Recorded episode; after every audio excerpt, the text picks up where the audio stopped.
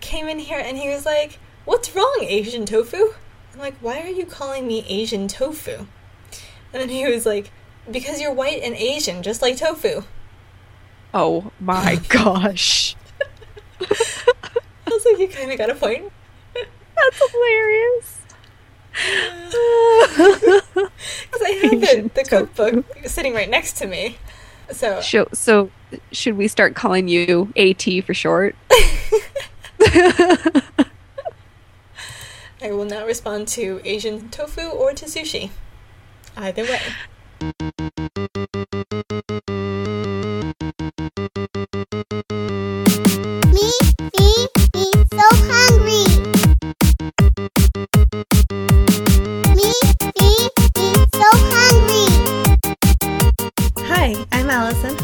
I'm Rachel. and this is the Miso Hungry podcast. Itadakimasu. Just me, so hungry. Today, like always, we are talking about everything you never knew you wanted to know about Japanese food.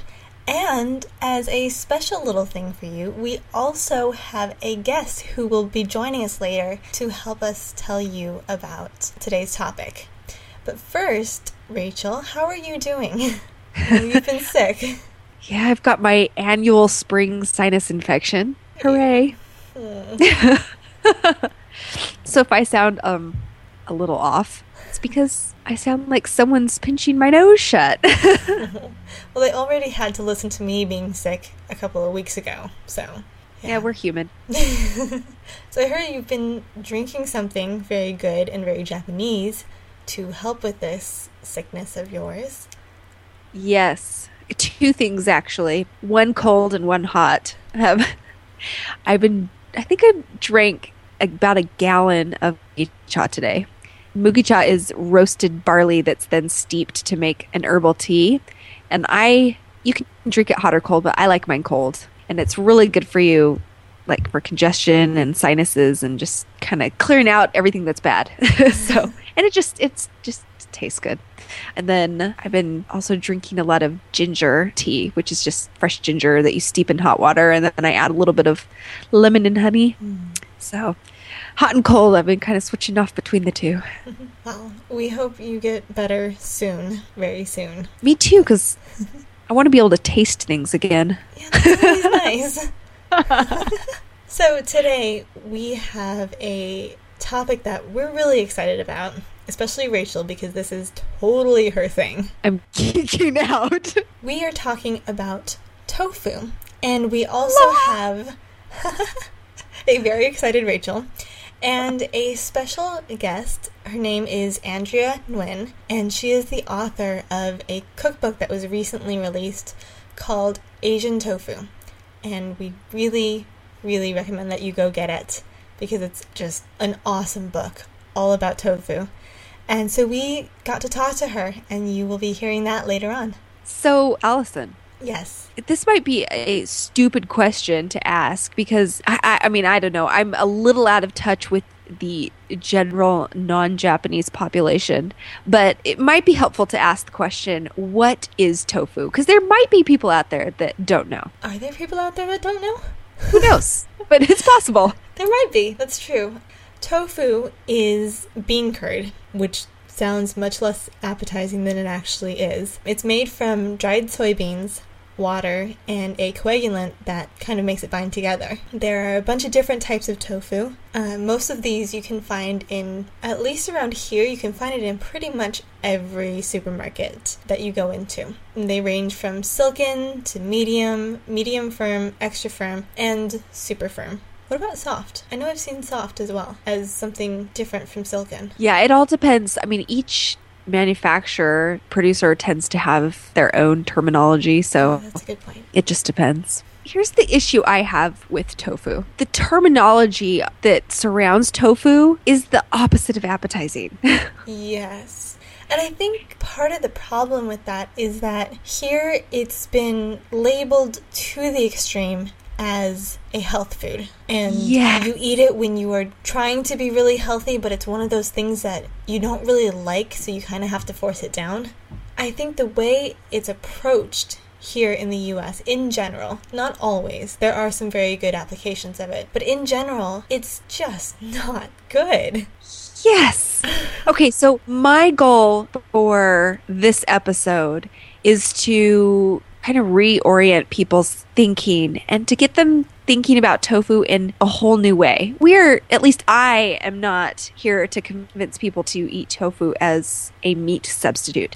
I want people to think about tofu as its whole own self, a totally other category. And, you know, I would love to start hearing people use adjectives like pillowy and mm. creamy and nutty and all kinds of other of the- deliciousness. Part of the problem with that is that people don't, well, obviously people don't understand tofu in general, and they don't necessarily know how to approach it, and so they get the wrong kind, or, you know, if they're looking for something soft but they get firm tofu, it's not going to be super soft like silken is. It's, you know, a completely different animal. I And there's a think that- reason for that. Yes, Yeah. yes. There's definitely a reason for that. And and firm tofu does have a place. It can be very good. But I think people just don't really know what to expect or how to use it. And also I wanted to mention that tofu as a meat substitute is done really poorly in American products. Like tofurky. Yes. Ew. Oh, it's just wrong. But like, you've ever been to a vegan or vegetarian Asian restaurant where they use tofu as a meat substitute, it is amazingly good. Like, you would not guess that you are not eating meat because the texture is right, the flavor is right. It's just so good. So, Good point. Yeah. But I Speaking but I also want people to think about it as something more than Yes. a meat substitute. Definitely, definitely. So I think one thing that can help people kind of reposition their thinking on tofu is understanding how it's made. Because really, tofu is the equivalent of a simple cheese when it comes to the plant world. The process of making it is almost identical to that of making something, you know, like paneer or feta. You're taking a milk that in this situation, a soy milk, and you're adding a coagulant or you're heating it and then adding a coagulant and it separates into curds and whey and you take the curds and you put them into a mold and you press them into this block of stuff like cheese. So in a way it's bean cheese. And the most appetizing sounding thing ever. shut up. But it's way more appetizing sounding than bean curd. I don't know. true. Well, but but that's also another way in which it relates to cheese because it is the curds of the beans.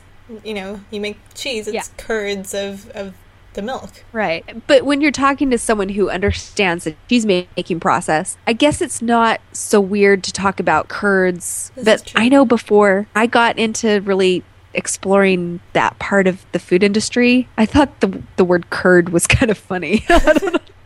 That's true.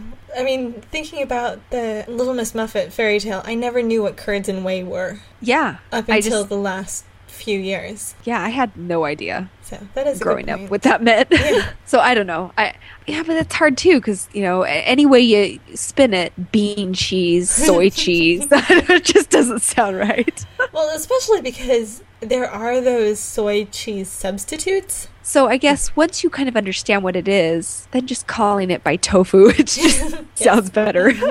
okay, so now we know what it is. Tofu. Delicious. And I love your point about how getting people to make it helps you connect with what it is and how good it can be, because that's totally what happened to me. I did grow up eating tofu and tofu products to a certain extent, but I mean, as a kid, I always hated it. It was so bland and I would pick it out of my foods. But then when I had that tofu class with you back in October, Uh-huh. it completely changed my perspective on what tofu is, how it can be used, and how good it can be. Because the brands you get in the grocery store are okay, but they're not great. But Well, there's a real difference between mass produced, machine made tofu Mhm. and artisan tofu. You know, the flavor differences and the texture differences are crazy. I mean, it's it's like going to the store and buying a tomato and growing a tomato in your garden. I mean, it's like they're not even the same thing. Right. Or store bought bread and homemade bread. I mean, it's mm-hmm. it's just shocking how different they are. Exactly. So I and think homemade tofu actually has a lot of flavor. it really does. And It's the gonna say- opposite of bland. yeah. I'm I sorry, if, if it's fine. If people if more people could taste how homemade tofu or even just artisan tofu tastes, I think here in the US people could really learn to love tofu and appreciate it as its own thing instead of just this meat substitute that you have to eat because you're trying to be healthy. Right. That and also learning when to use what kind of tofu. Learning Right. when the best time is to use a firmer tofu as opposed to a softer tofu. I mean, because mm-hmm. they each have their place. just gonna put it out there. If anybody wants to open an artisan tofu shop in LA, we will be your best customers, and we will totally help you open that shop. Just Yes, we will. okay, so go on. You're gonna say something. And I'll be in there with you making the tofu as many mornings as I can be because I love to make it. So, I guess part of what might be helpful for people who don't know when to use what kind of tofu is having a good resource or resources to go to so that they don't get stuck using the wrong thing. right. And, you know, we mentioned that we were going to be talking to Andrea about her new book. And I think that this book is one of uh, the best resources out there right now in kind of learning how to approach tofu in a way that is going to give you delicious dishes. Right, and that's one thing I really love about her cookbook is I feel like most of the cookbooks I get these days are very superficial in a way. Like they don't really get into what the ingredient or the technique or the style is. Whereas her book Asian Tofu is so ridiculously informative about not only what tofu is, the history of tofu, how to make it at home, how to use it, and even use tofu that you buy at the store so that pretty much anybody can develop a serious appreciation for tofu. It's one of those books where it just gets you really excited about it. It's not just a bunch of recipes, you know, to go home and try. And even there, it is Right. a great resource for recipes, but it just gets you fascinated and excited and appreciative of this whole realm of foods. Exactly. Although I am going to say it doesn't take much to get you excited about tofu. That's true. uh, I, I think we uh, have coined a new term recently, and and I think I'm like at the pinnacle of, of what this term means. And that is tofu nerd. and at some point, when they add this this term to the dictionary, I think they're probably going to have a picture of me right next to it. Yes. tofu the nerd. I am the you. ultimate. I am a proud tofu nerd. Yes. So speaking of another tofu nerd, let's let's talk to Andrea. Yes, let's.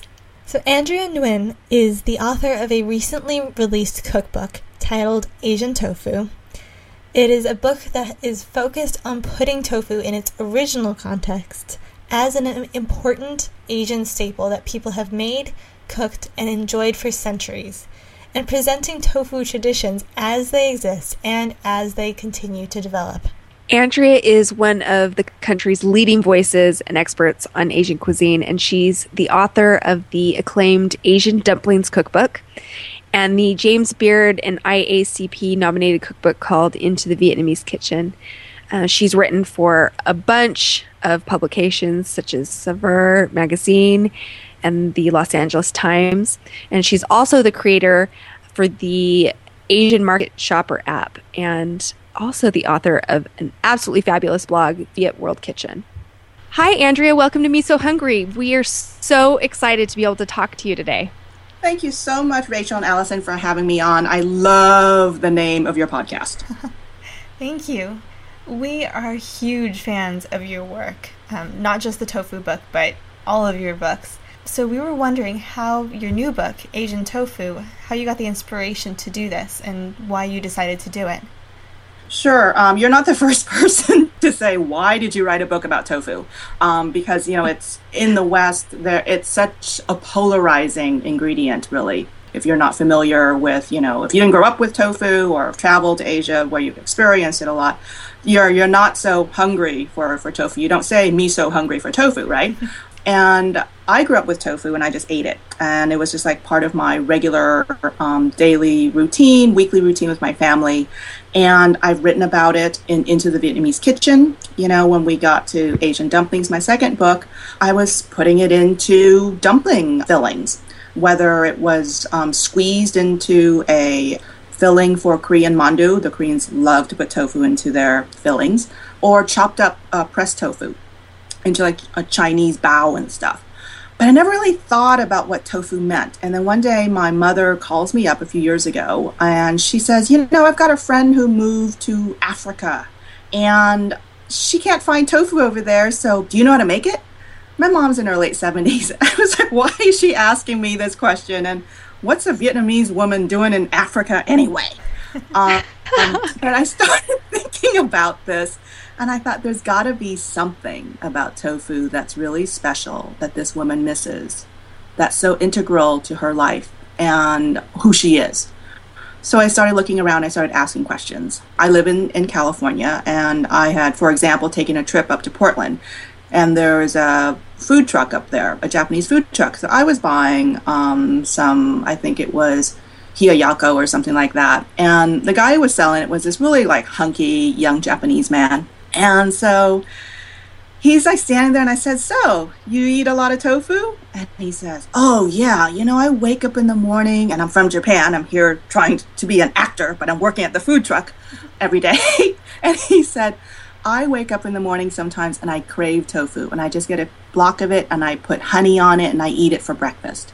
And the way that he expressed that to me, I thought, you know, here's a guy in his 20s and he's away from home. And one of the things that he thinks about is eating tofu in the morning. And I thought, how good is that? So I, then I started tinkering with making my own tofu, and I'd realize how it's like the equivalent of a fresh cheese or a fresh loaf of bread. It is extremely, extremely good. And we don't get that in the United States because we don't have neighborhood tofu shops to go to. So that's the genesis of this book. There's a certain do it yourself co- component to it, but there are also wonderful recipes that help people really get into the groove of what it's like to eat and cook tofu the Asian way. That's one of the things that I loved is is that you incorporated the the DIY component because I think the way tofu is often presented here in the West, it can be less palatable. but when you attempt to make your own, the difference can be so extraordinary that it, it can be convincing enough to get people to re-examine tofu. What what surprised you the most about the first time that you made tofu? That I could do it. Sounds really weird, but you know, I, I just kind of thought, uh, oh my gosh, there. I had read um, sort of the, what I call the Bible of Tofu, which um, is a tofu book written by uh, William Shurtleff and his wife Akiko Aoyagi. It was written in the 1970s, and it is this really you know, thick book that has all these details about tofu, and he relates like techniques by these artisanal tofu makers in Kyoto and Tokyo. And I thought, oh my gosh, I have to go and apprentice with someone to really get this, you know, down. And then I just went to my health food store and bought some beans and ordered some tofu molds online. Went to the fabric store and bought some muslin, got some coagulant from a Japanese market, and the first batch of beans that I ground up and, and made up into tofu, it worked. And I realized, and it tasted really good too. And I remember staring down at the block in the sink and I thought, my God, I just made a block of tofu.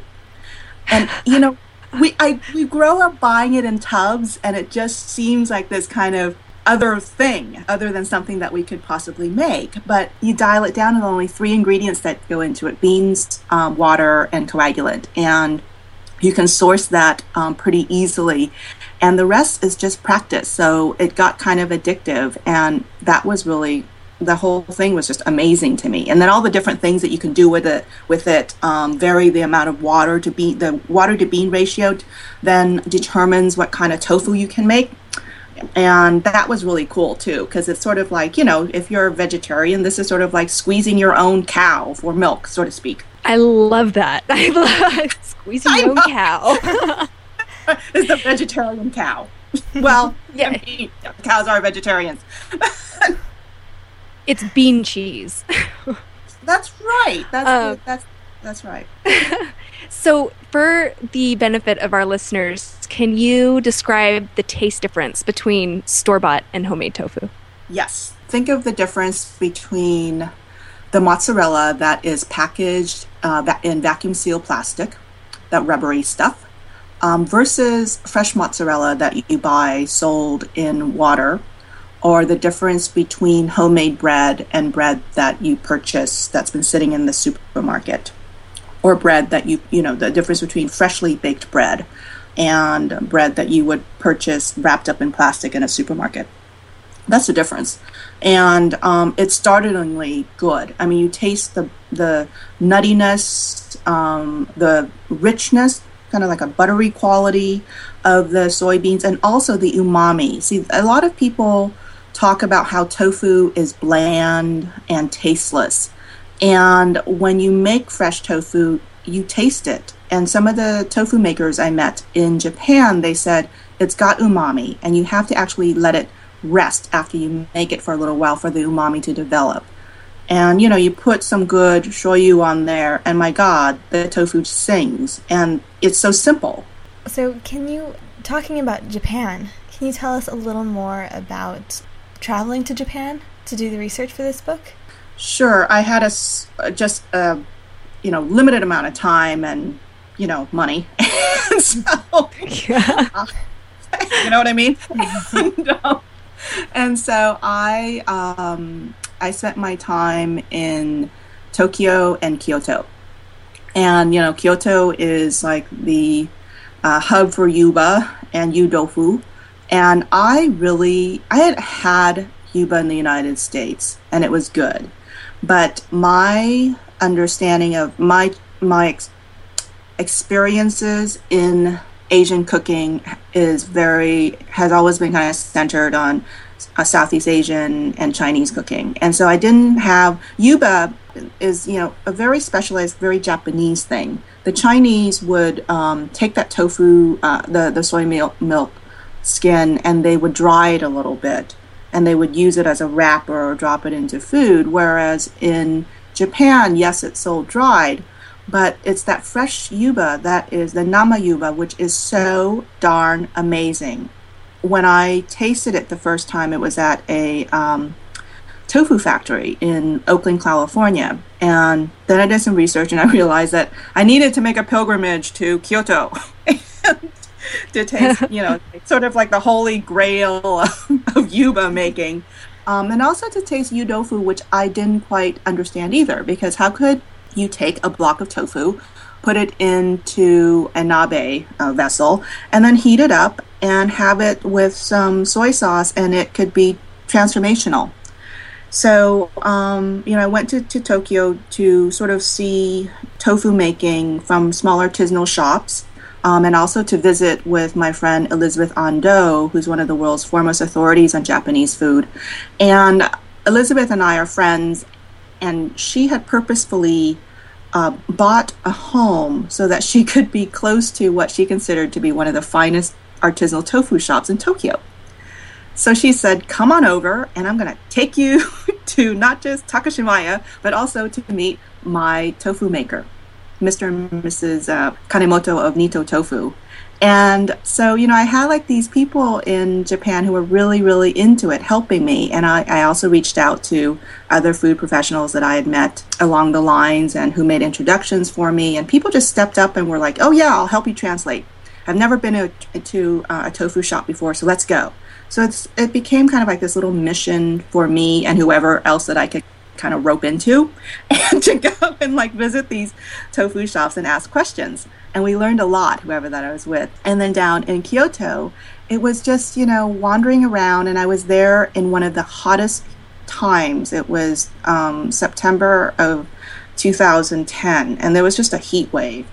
And I, you know, ate yudofu several times, and I was just bowled over because it had to deal with the freshness of the tofu and its natural umami. And there are yudofu recipes out there that put vegetables and stuff in there, and I thought you don't need the vegetables, you just need the tofu and some kombu and water, and then the dipping sauce. And I was just, I was completely, completely converted and that's what it means to go to the source you know because you, you're in like the whole kind of buddhist uh, the zen temple situation and having like these fabulous meals just centered around tofu it was enlightening absolutely enlightening i would go back in a heartbeat as you can imagine We totally understand that. and I, I really loved, and I was actually going to comment on your yudofu recipe that you included because I loved that you didn't include vegetables or anything because I think, like you said, to really understand that transformation that takes place with the tofu, you have to taste it without the other stuff to really understand what's going on. And so, thank you for presenting it that way. I love that. Well, it's like a purity thing, right? I mean, part of the thing with this book is I want to. It's um, it's about putting tofu in the spotlight, putting tofu on center stage instead of back in the chorus, so to speak, and just letting you know tofu sing. And that was you know a a strategic decision that I made on my part, and I really you know thank you for picking up on that because it's not we're always trying to hide tofu in, in the West. You know, I mean, we in the sense of people who aren't really familiar and who don't quite appreciate it as much. Um, and so you're always sneaking it in. You're always trying to cover it up with cheese or sauce or something like that to mask it. And Asian Tofu is a book about, you know, letting tofu be the star. So I tried to do that as much as I, I could. I really I love think you succeeded. Yeah. Thank you. So, speaking of helping home cooks to make tofu the star, are there any specific tips that you, you would really point out for, for cooks to really pay attention to uh, when using tofu in their cooking? Yes. You know, um, a lot of people, especially people starting out um, making tofu uh, dishes. And number one, you know what? You do not have to make tofu from scratch to make good tofu dishes. I think that there are certain instances, such as yudofu, where you go, oh, yeah, you really, really want like the freshness of tofu to come right through. But, you know, if you just want to make a really um, nice, let's say the, uh, there's a little tofu scramble recipe in there with bitter melon you know and it's it's like the kind of thing where i say okay so in the west we make tofu scrambles and they're yucky. They're really hard because it's made of like they're kind of rubbery right? And so They're disgusting. they are really really weird. And i remember eating it once. I i live in a very kind of um uh I, I live in Santa Cruz, and so there are many places here that serve tofu scrambles. I it's tasted it once. hippie and food when it's done that way. it is hippie food, but you know, add a little meat to it. You know, dashi and so, and shoyu, a little mirin if you want to. You know, so then it's just a little bit of meat with the tofu, and that becomes like this completely different kind of tofu scramble. Even though it's it's it's like broken up tofu, right? It's really good. Or like the inari sushi. My God, I, you know, the stuff that's sold a lot of times at sushi places or you know to go places that is just awful, and the rice is not done well, and the way that the tofu pockets are seasoned, they're just really bland. And when I was in Tokyo and Elizabeth Andoh took me to Ta- Takashimaya to this her favorite inarizushi um, vendor, they were huge, they were flavorful, um, packed with all kinds of terrific little goodies. And I thought, my God, why can't we do that in the United States? You know, and I think we the only way we can do that is to do it ourselves, and that's a terrific little way to enjoy tofu. And you don't, you know, you're just buying the pre-fried tofu pockets and then seasoning them, and you can keep them in the fridge for a really long time. And then you know, add it to udon or you know, use it, um, stuff it with rice or whatever. I mean, it's just absolutely fabulous. So there's a lot of tofu that people can make, tofu dishes that people can make without really like having to soak beans and stuff. But if you want to really experience that wonderful quality of to- fresh tofu, then by all means get your hands on some fresh, uh, on some non-GMO or organic soybeans and go to town. So we are wondering if you could maybe point out some of your favorite Japanese tofu dishes that are in the cookbook. Well, I, you know, yudofu is just one of my all-time favorites. Um, I think a good hiyayako. Oh my gosh! In the so those are sort of like the polar opposites in terms of seasonality, right? So when the weather heats up, have hiyayako. When it's cold, do yu- yudofu. The other dish that I oftentimes think of, and the inarizushi too, is is just great like road food, you know. Um, and the scramble is fabulous too. Even you know if you don't like bitter melon, use like you know squash or something like that. Um, but because the technique for that particular tofu scramble really is in like the dashi and and, and the shoyu and all that, and having a little bit of meat. Um, the the there's a soy milk and silken tofu hot pot recipe in the book. Um, tofu tosui that um, I picked up from a Tokyo this high end Tokyo based tofu restaurant. And that is one of the most phenomenal things that you can do with soy milk and tofu. I describe it as clam chowder without the clams, in the sense that you get the umami, you get the richness of the soy milk because it's a very thick soy milk, rich soy milk that's sort of you want to think of like if you had cream or half and half that was made out of soy. And then you've got your silken tofu, a really great dashi for umami goodness, and um, it's in this hot pot. When I ate that, it was at the end of a very long tofu kaiseki lunch, and this young woman brought this gigantic nabe out and placed it right in front of me, and I ate the entire thing. I think it was enough for like two or three people, but it was so good. and when I came home from my trip to my, my research trip from Asia, that was the first dish that I made. I was so excited to replicate that in in my home kitchen. And um, you know, I mean, conceptually, it's kind of like a graduate level tofu dish. but but um, if you're really geeking out, and if you got you know if you got the time and people who appreciate it, I just encourage you to try that particular recipe out because it is a gem. That's actually one of the ones I have on my to-do list for the next week. Oh, cool. I've I've had a similar dish, but um, have never actually made one, and so I'm I'm dying to try your recipe.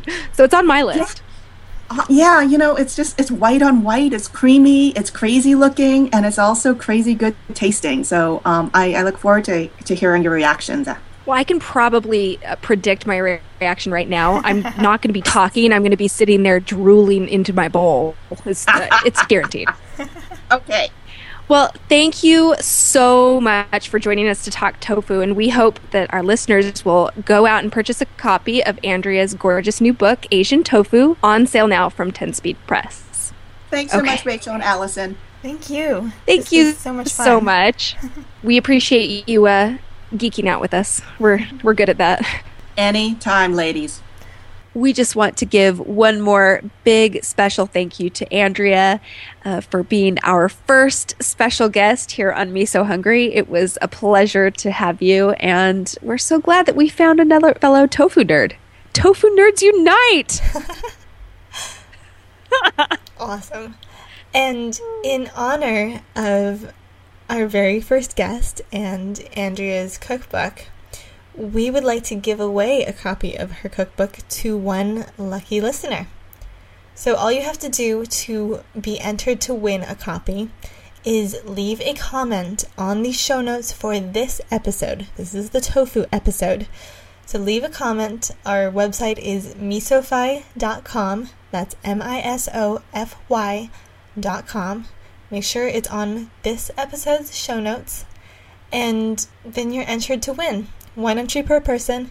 And you have one week to enter. So the contest closes at 11:59 p.m. Pacific time on Monday, April 9th. So that is one week from today. Well, I think we have sufficiently geeked out on this topic for this week, but we are handing the reins over to you to discover your inner tofu nerd. And you can do that by continuing to connect with us. You can call us and ask us tofu questions or let us know about your experiences with tofu or let us know that you are a fellow tofu nerd as well. Our phone number is 657 4 MISOFY. That's 657 464 7639. You can find us on Twitter at MisoTalk. You can find us on our fan page on Facebook. You can email us at misohungrypodcast at gmail.com. You can leave us comments and enter to win Andrea's cookbook this week on our show notes on our website, misofy.com. That's M I S O F Y.com. And we always love it if you would be ever so kind to leave us ratings and reviews on iTunes because every little bit helps us get out to more people and bring you more content.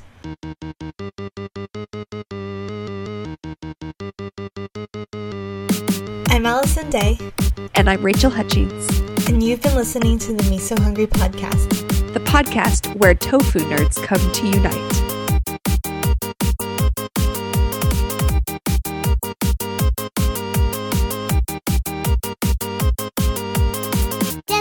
So hungry. Do tofu nerds have to wear pocket protectors? No, just tofu protectors. Ah, yes. You wouldn't want to squish your tofu. No, that would At be bad. Not more than it's supposed to be.